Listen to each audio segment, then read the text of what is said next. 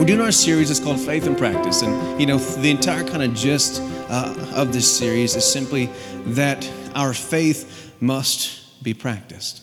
You know, in order for us to, to fully learn uh, what it means to be a Christian, to follow Christ, it means that we have to not just learn things mentally or emotionally, but we have to learn to kind of put our lives into a certain pattern, if you would. And so what happens is these things that we call uh, routines or habits, these are ways of learning as well. Um, when you go into the armed forces, they change your routines. Agreed?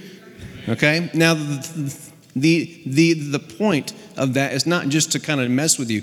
The point is that they are training you and teaching you things even in these small uh, these new habits that they're training you to do you know the way you make your bed the way you fold uh, your clothes the way you cut your hair you are learning things. It's molding who you are. It's molding the way that you think the way that you react to things the way that you perceive the world. It's, it, it's these habits that have a way of teaching us things um, in a much deeper way. Uh, we call that religion sometimes. It's these patterns and these habits and these ceremonies and these rituals which we do, which have meaning behind them. It's, it's supposed to train us, it's supposed to, to help us be immersed into these realities in a deeper way. Because the struggle for us as Christians is that we are expected to follow Christ, to put, uh, to put his kingdom first, uh, to operate spiritually and all these different things. But the problem is, is that Sunday mornings is the only time when we actually get exposed to those things. And so when we go back to work on Monday and we put the TV on and the radio on and we see our coworkers, we are flooded with this other world and these other priorities and, and these other realities. And it makes it very difficult for us to kind of stay spiritual or stay in the kingdom being in the world. Does that make any sense to you? Okay, and so it's hard for us to do that. And so some of us have kind of um, learned some patterns. Some of us uh, have found times um, in the lunch breaks to, uh, to have time with the Word, or, or um, you put your worship music on when you go into work. These are habits. This is spiritual practice. And the goal of these, these practices is for us to continue to immerse ourselves in the kingdom of God. Amen? Now, this morning, we're going to talk about the spiritual practice of simplicity. Simplicity. Who here has heard about minimalism? Okay. Now, that's more of a, you put it's more of a modern, kind of a recent, millennial driven, kind of a cultural fad, right? What do you think about when you think about minimalism? What do you think? What? Whoa. Oh, okay, okay. Tiny houses, perfect. Such a fad, right? It's gonna last what for like another year, and then, uh, then you know what happens is like then they'll buy a house and they'll park the tiny house in the garage, right? That's what's coming next. But yeah, it's this movement that's kind of swept the country here, uh, you know, in the West, and it's something where you know the idea is that you would learn to live with less. Okay, now now Christians have been practicing this thing called simplicity for hundreds and hundreds of years. And it's actually a spiritual practice. It's something that we do, you know, with a similar uh, a way of doing it, but the intent is very different. And so this morning, as, as, as we kind of dive into simplicity, uh, you know, just kind of continue to, to kind of engage your mind uh, into this idea as well. Now, um, in all this stuff, though, um, who here has been using uh, the Lent guides? Anybody been using that? I saw eight hands. That's embarrassing, right? Okay. If you haven't been doing it, that's okay. There's no guilt or condemnation in Christ, right? But you're going to start this week, right? now, I, promise it's, it sounds goofy or weird, but it's such a. Um, so refreshing just to take the five minutes, you read the prayer, uh, you read like three or four verses in the scriptures, and it's just, it's just a moment to kind of reset yourself in the day. And um, the practice this week is going to go, uh, go along with the sermon uh, that, that, we're diving into today. So if you haven't done Lent yet, please jump, put, uh, jump into it now. You've got two weeks to, to jump in. Uh, two weeks shouldn't be too difficult. All right. Now, What is simplicity? What's the heart of it? Um, who has a garage here? Okay, now, who here has a clean garage that is just for your car? Okay, not many. Who has a garage that's supposed to be used for your car but is being used as storage? Liars, every one of you. There are so many more of you that, oh, come on, this is not a good start. Okay, so my garage right now, um, we have a small house. It's not a tiny house, okay, but it's a small house and a small garage. So, um, what happens with this garage is it can only fit a full size vehicle if you're only putting a full size vehicle in it, okay? Does that make sense? And so, right now, we have four tables, three storage unit just covered in junk, okay? Just stuff. And it's the weirdest thing here, you know, right? It's like, it's like, where did this stuff even come from? I mean, who even knows? I mean, I mean, like, what is this blanket and this lamp? And I mean, like, where does even? I mean, we don't even have this much money. How did we buy all this stuff, right? Um, you know, it, it, it's it's this odd kind of thing in life uh, for us. We just we have a habit of of just accumulating stuff, right? And so stuff always finds its way to, to the, only, uh, the only clean space in the house. Um, uh, here at Grace, we've had a really bad habit of having storage rooms. Okay? Um, you don't know this, and we probably shouldn't tell you this. When we first opened up Grace Church, we only used this side of the campus. From the breezeway over, I kid you not, all of that space, the kids' church, uh, uh the gym as well, stuffed with stuff. It wasn't all us. We can share the blame with all the other churches who were in here, okay, through all the years. But it was just, I mean, like kayaks and birds, and it was weird.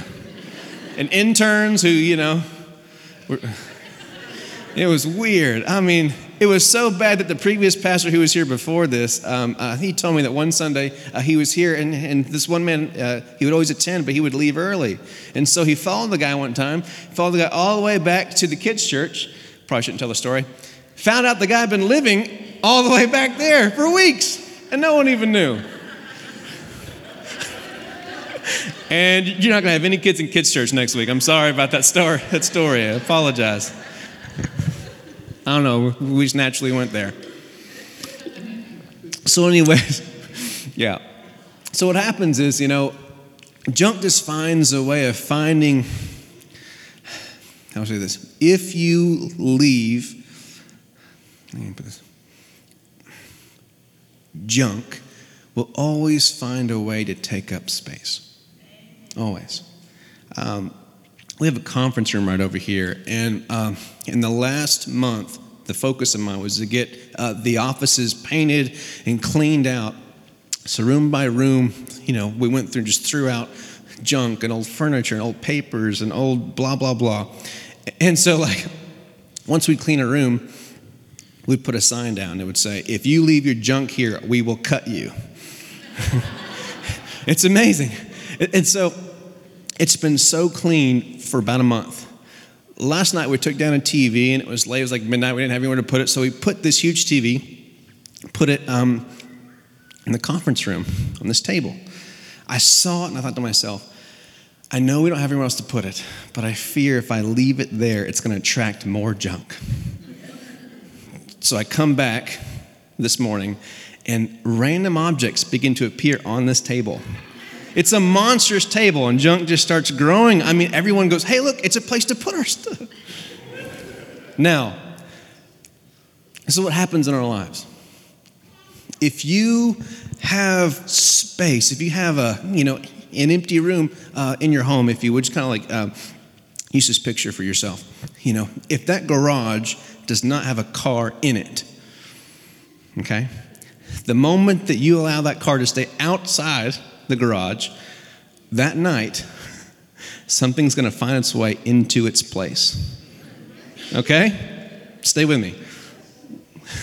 The moment that that bedroom, okay, does not have a purpose, it's not being used for something, the moment that that room is empty and not filled with something meaningful, junk is going to fill that room. The moment that your afternoon is not filled with something important, something worthless is going to take up your afternoon. Hear me? Okay?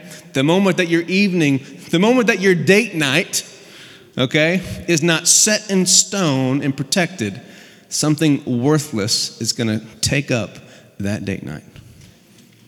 The moment that the time that you're going to play with your kids, if you don't protect it, something else is going to slip inside of it. And what happens with our lives is that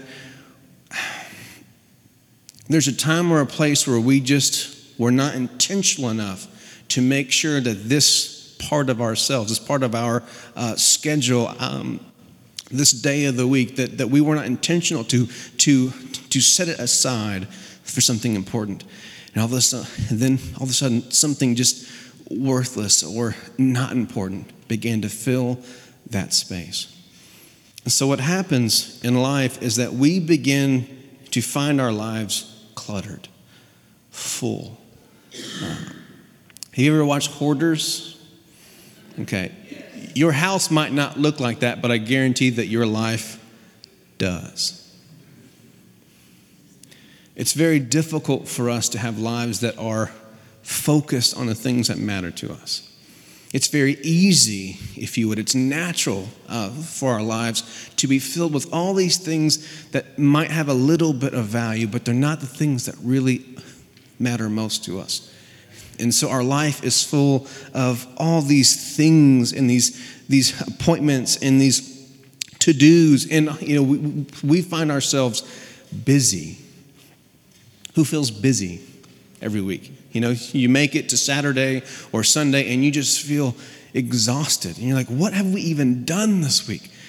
It feels like we've been in the car nonstop. We've been go, go, going. You know, um, we hardly see each other. We don't, you know, um, this week's been so crazy. We haven't had time uh, for family, et cetera, et cetera. But what have we even done? I mean, how has our life become so full of junk? And this is the reason we have to learn simplicity. Because what this is, the spiritual practice of simplicity is learning to live for what matters most. The practice of simplicity is learning to live for what matters most. Now, you know, for us to get to this place, for us to begin to kind of step into this kind of lifestyle, we just have to realize, you know, how we got there. And um, in the scriptures, Matthew 6 24, uh, we began this uh, this morning with this verse. It says, No one can serve two masters. Either you will hate the one and love the other, or, or you will be devoted to the one and despise the other. You cannot serve both God and money. Now, what's interesting about this line is that when Jesus says it, the word he uses from money is uh, the word mammon. Now, this word has all these different roots, and it's a fun study, but it goes back to Babylon. And, and the idea in mammon was that things in money are not just objects, that in some way, this uh, money and the need for more of it and more things these things that, that, that are not people, if you would, they begin to take on a life of their own. To where the idea behind mammon was that mammon actually, it's to look at money and things as if it's alive. Do you hear that? And so when he calls money mammon, he says, money is not just a thing. It's, it's, not, it's not the danger between having to choose between God and you know, the, the bill in your pocket. It's the danger between having to choose to live for God or to live behind what is pulling the strings of money. Does that make sense to you at all? It's not about having a car, it's about why, when I see the new car ad, do I need to have that car? Why do I need to have the bigger house? Why do, why do whenever the, the bills are paid, do I just have this need to have more money? Why, when I get the savings account taken care of, do I need to have more in the savings? Why do we need to have, you know, uh, you know, we have the ability to go to the park for a day, but why do I have this need to go and spend money to go out and eat? On and on. It's not about the actual money itself, it's, it's about what is behind it. And so in the scriptures, what we see is that one of the biggest ways that, that we wrestle with the way that we fully choose God is when it comes to the area of money. Because things and money just have this way of just kind of capturing our heart. In the scriptures, it says that where your treasure lies, your heart lies also. Meaning, the things that matter most to you are the things that control the most of you. And in this series, we've been talking about habits and patterns and, so, and the way that these patterns kind of teach us things subconsciously. And, you know, what you don't know is that you have grown up in a culture uh, here in this country where, from uh, the earliest stages, this culture and these patterns and these habits have trained you to value money and things You have been formed in a religious system, okay, that has trained you to understand that what matters is this thing. What matters is how many bedrooms the house has. If I have a boat or I don't have a boat, if I have the latest SUV, um, you know, it's changed you that you are a good dad if you provide for your family. Men, when you think of being a good, a good husband, a good father, what's one of the first things that pops into your mind? Being a provider. Now, we all understand that it's important for us to, to be able to provide for our families, but is it not strange that the first thing that pops to our minds is that? For me to be a good dad, I have to provide these things. Now, if you think back to the people in your life who have, who have impacted you, who have helped form you into who you are. I guarantee the people who have formed you and, and have, have touched you in, in, in such powerful ways were not the people who gave you the most things. To be a good father is not first to be a provider. To be a good father is to first be present. The first thing that your child needs is you.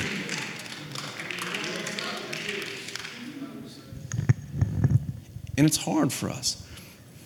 And so we have to kind of find ways to reprogram ourselves because we have an entire world that is constantly trying to teach us that certain things matter and other things don't. But for us to be kingdom minded, for us to be followers of Jesus, means that we have to find a way to invert that, to flip it on its head. And to be followers of Christ means that we learn that the things that matter most to us and to God are not the things that matter most in this world. And it takes retraining ourselves. And so, if we've grown up in a world that's used habits and culture to teach us that money matters, that things matter, that status matters, that being successful matters, how do we retrain ourselves to learn the things that matter most? And simplicity is a place that we start. You will not be able to, uh, if you would, to pull back the tide, uh, to, to change the momentum that, if you would, your life is already on without drastic steps. Now, simplicity is the practice, it's the habit of learning to continually live for only the things that matter most. And at the heart of that, again, as we see in the scriptures, at the heart of this practice is it's training ourselves to not have idols. Okay? An idol is anything that we place before God. And again, it's not even just things that we place before God in our minds, it's even more importantly, things that we place before God in our habits. For example, you know, if we wanted to measure the things that are most important to us, how would you measure that? And I, I think I would start by, by trying to evaluate the amount of time, the amount of, in, of energy, and the amount of thought that goes into things in our life okay? And if we began to evaluate how much of our time, energy, and thought was going into things in our life, and if you were to make a list, at what point in your list is your family? At what point on your list, how much of your time, your energy, and your thought goes into making money? How much of your time, your energy, and your thought goes into your family? How much of your time, your energy, and your thought goes into God? And I think that we would all be guaranteed of the order of that. And so, simplicity is the process of us taking the first steps to invert that order. Because I think all of us would say that what should matter most to us is God, family, and then work, if you would, you know. But I think all of us live in a way to where it goes work, family, God. So, how do we do this? How do we begin, uh, you know, to kind of change this process? How do we kind of begin to step into the things that matter most for us? Now, um, the process of, of walking out simplicity has four steps to it. First step to, um, to living uh, and practicing simplicity is to evaluate. Uh, in this step, what it means is we have to be honest with ourselves. We have to to be willing to sit down and to kind of look at ourselves. And so when you begin to enter into this process, the first thing that you have to do is, is look at your life and say, where do I pour the most of me? Where do I pour the most of myself? If you would say it this way, who gets the best of me? Think about the way that you feel when you come home from work. You know, you're, you're tired, you're stressed out. Um, who gets the best of you? Is it God? Is it family? Is it friends? Is it work? Is it hobbies? I mean, listen, you know. And so as we evaluate, we have to ask ourselves who gets the best of us in this process? Now, the, the step that follows after that, after we, if you would, we analyze ourselves, we analyze our life, we, we examine our lives. The next step in this is we have to prioritize, meaning, if this is where I'm at, if this is where the majority of me is going, where do I want the majority of me to go? Who do I want to get the best of me? Um, you know, the, as I said, this practice is all about living for the things that matter most to us. And so, in, in, in learning to prioritize, it's important for us to kind of, if you would, to put down what is it that matters most to us? Meaning, if you had complete control over your life, how would you live? If you had everything that you needed, how would you live? Where would you want yourself to be? How much of your time would be spent here or there or in other places? And I think one of the scariest things about this is that I think if we're being honest with ourselves, a lot of us, we love work. We love doing. We love these other things outside of God and our family. And and again, I don't think that's because we're bad people. But when we have been in this pattern for so long, we enjoy, we learn to love these things. And so in this process, it's not even just the things that we want, but it's about, you know, what are the things that we should be living for? Now, after we've figured out, you know, the priorities, what, what should matter most in life, it's, it's time for us to kind of declutter. Meaning, we're at the house, we opened up the garage door, you know, we're standing there looking at, at all the junk, okay? It's a picture, okay, for you. If you have a storage shed, if you have a, a storage room house, if you have a garage, kind of get that picture. So you're sitting here looking at all the junk. When you open the garage door, all the stuff's, you, you know, just kind of like falling down, you know, it's beautiful. If you have a closet or a drawer at home, whatever it is. This stage is about picturing what should be in this garage. Okay, this is supposed to house my car. So, in order for me to get my car into this space, what do I have to do to be able to accomplish that? Now, what's hard about this step is this. Okay, you say, okay, you know, you know what? It's almost, uh, well, it's almost April, so well, it is April. Gosh darn. that kind of tells you where I've been, right? Yes, it is April. It is April, uh, which means the storms are coming. So if I don't want to pay Jason Kimes all my money, I need to find a way to get my garage, right? uh, yeah, yeah, yeah. Low blow, you'll be all right. And so, again, what do I have to do to reach this step? The problem is this in order for all your junk to fill that garage, it means that the rest of your house, if you would, is already full. If your life is so cluttered and busy, it means that, that it's already maxed out, okay, the amount of stuff that's able to fit into it. And so the only way for you to make room for what you want, the only way for your life to have room for what matters most to you, is to throw things out. Not reorganize them, okay? That's a terrible word. We're going to reorganize. This means, you know, you're going to find ways to stuff more junk in, into your house.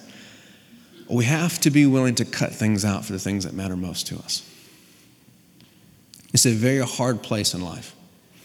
We have to be ready and willing to begin to cut and to throw junk to the side.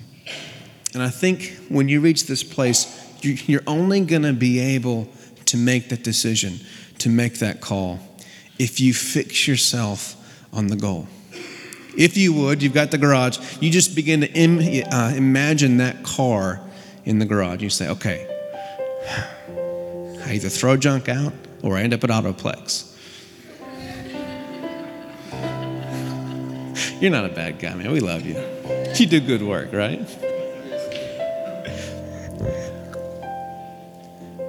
I either make room in my life for my spouse, I make room in my life for my kids, I make room in my life for God, or I don't. And the only way that I'm going to actually begin to live for what matters most. The only way for my spouse and my children and God to get the best of me is to throw things out. And you have to keep that fixed. And I think that that's the place where all of us have to come to.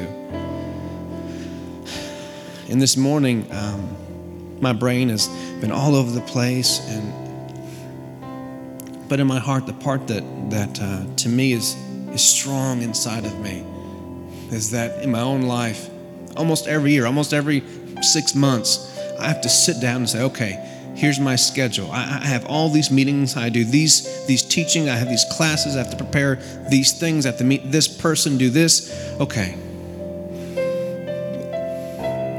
Who's getting the best of me? Is my spouse? Is my family, my children, is my God, are they getting the best of me? And then you got to cut. And as long as you know why you're doing it, then when it comes time to begin chucking all that junk out, you can make that choice. Would you guys stand with me today?